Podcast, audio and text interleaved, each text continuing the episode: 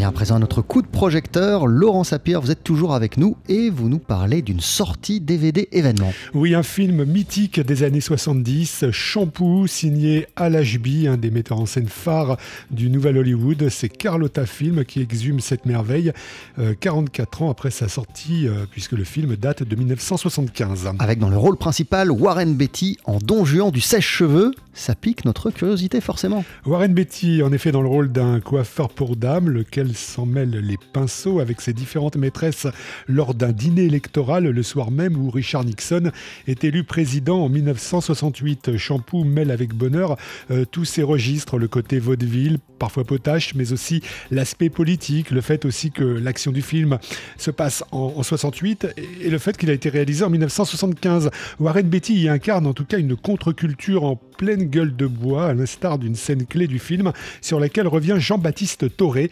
spécialiste du cinéma américain des années 70. Il a rendez-vous avec un banquier pour avoir un prêt pour ouvrir son propre salon de coiffure. Comme si lui-même voulait devenir un petit entrepreneur malgré tout. Il a été contre-culturel, mais il faut quand même bien vivre, assurer un peu ses arrières. Et le rendez-vous avec le banquier, c'est une métaphore absolument géniale du changement d'Hollywood au milieu des années 70. Hein, il, il explique à son banquier qu'il voudrait avoir un peu d'argent, et l'autre lui demande quelles sont vos références.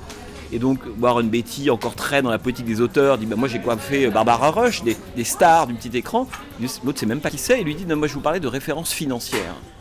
Ce que l'on voit également dans le film, c'est que la contre-culture n'est pas seulement enterrée, elle est aussi récupérée. On retrouve Jean-Baptiste Toré. On voit que la contre-culture, tous ces gens qui sont en pas de def, dans des ambiances stroboscopiques, qui écoutent Janis Joplin ou autre chose, euh, qui fument des joints, ce qui était, on pourrait dire, marginal ou subversif il y a quelques années, à la fin des années 60, est devenu totalement mainstream. Ce qui fait que le sénateur joué par le génial Jack Warden, les acteurs sont formidables dans le film. Jack Warden joue le rôle d'un sénateur un peu vieillissant, avec une moumoute rousse sur la tête, euh, ben, qui lui aussi un peu envie de profiter de la vie. Ce type-là va terminer dans un euh, jacuzzi avec des hippies. Ça montre bien que la culture est devenue totalement inoffensive. C'est un parc d'attractions. Même un sénateur qui va voter pour Richard Nixon peut se déshabiller et se mettre dans un jacuzzi avec des hippies et fumer des joints.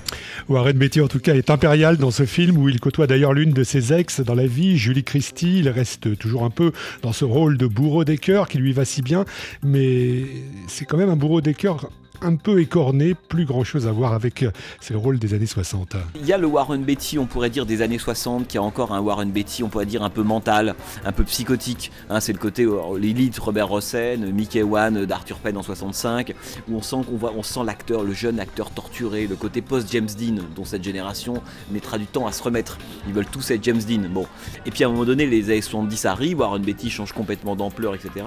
Et ce qui est génial, c'est que dans euh, Shampoo, il a, il a, il, joue le rôle presque d'un bonnet, de quelqu'un, d'un naïf en fait, quelqu'un qui, qui ne, en fait, qui est victime du temps qui est en train de passer. Le temps qui passe, oui, surtout que 1975, c'est aussi le moment où le nouvel Hollywood lui-même, dont Al Ashby et Warren Beatty furent les emblèmes, euh, euh, c'est le moment où le nouvel Hollywood est en train de se faire racheter par les conglomérats.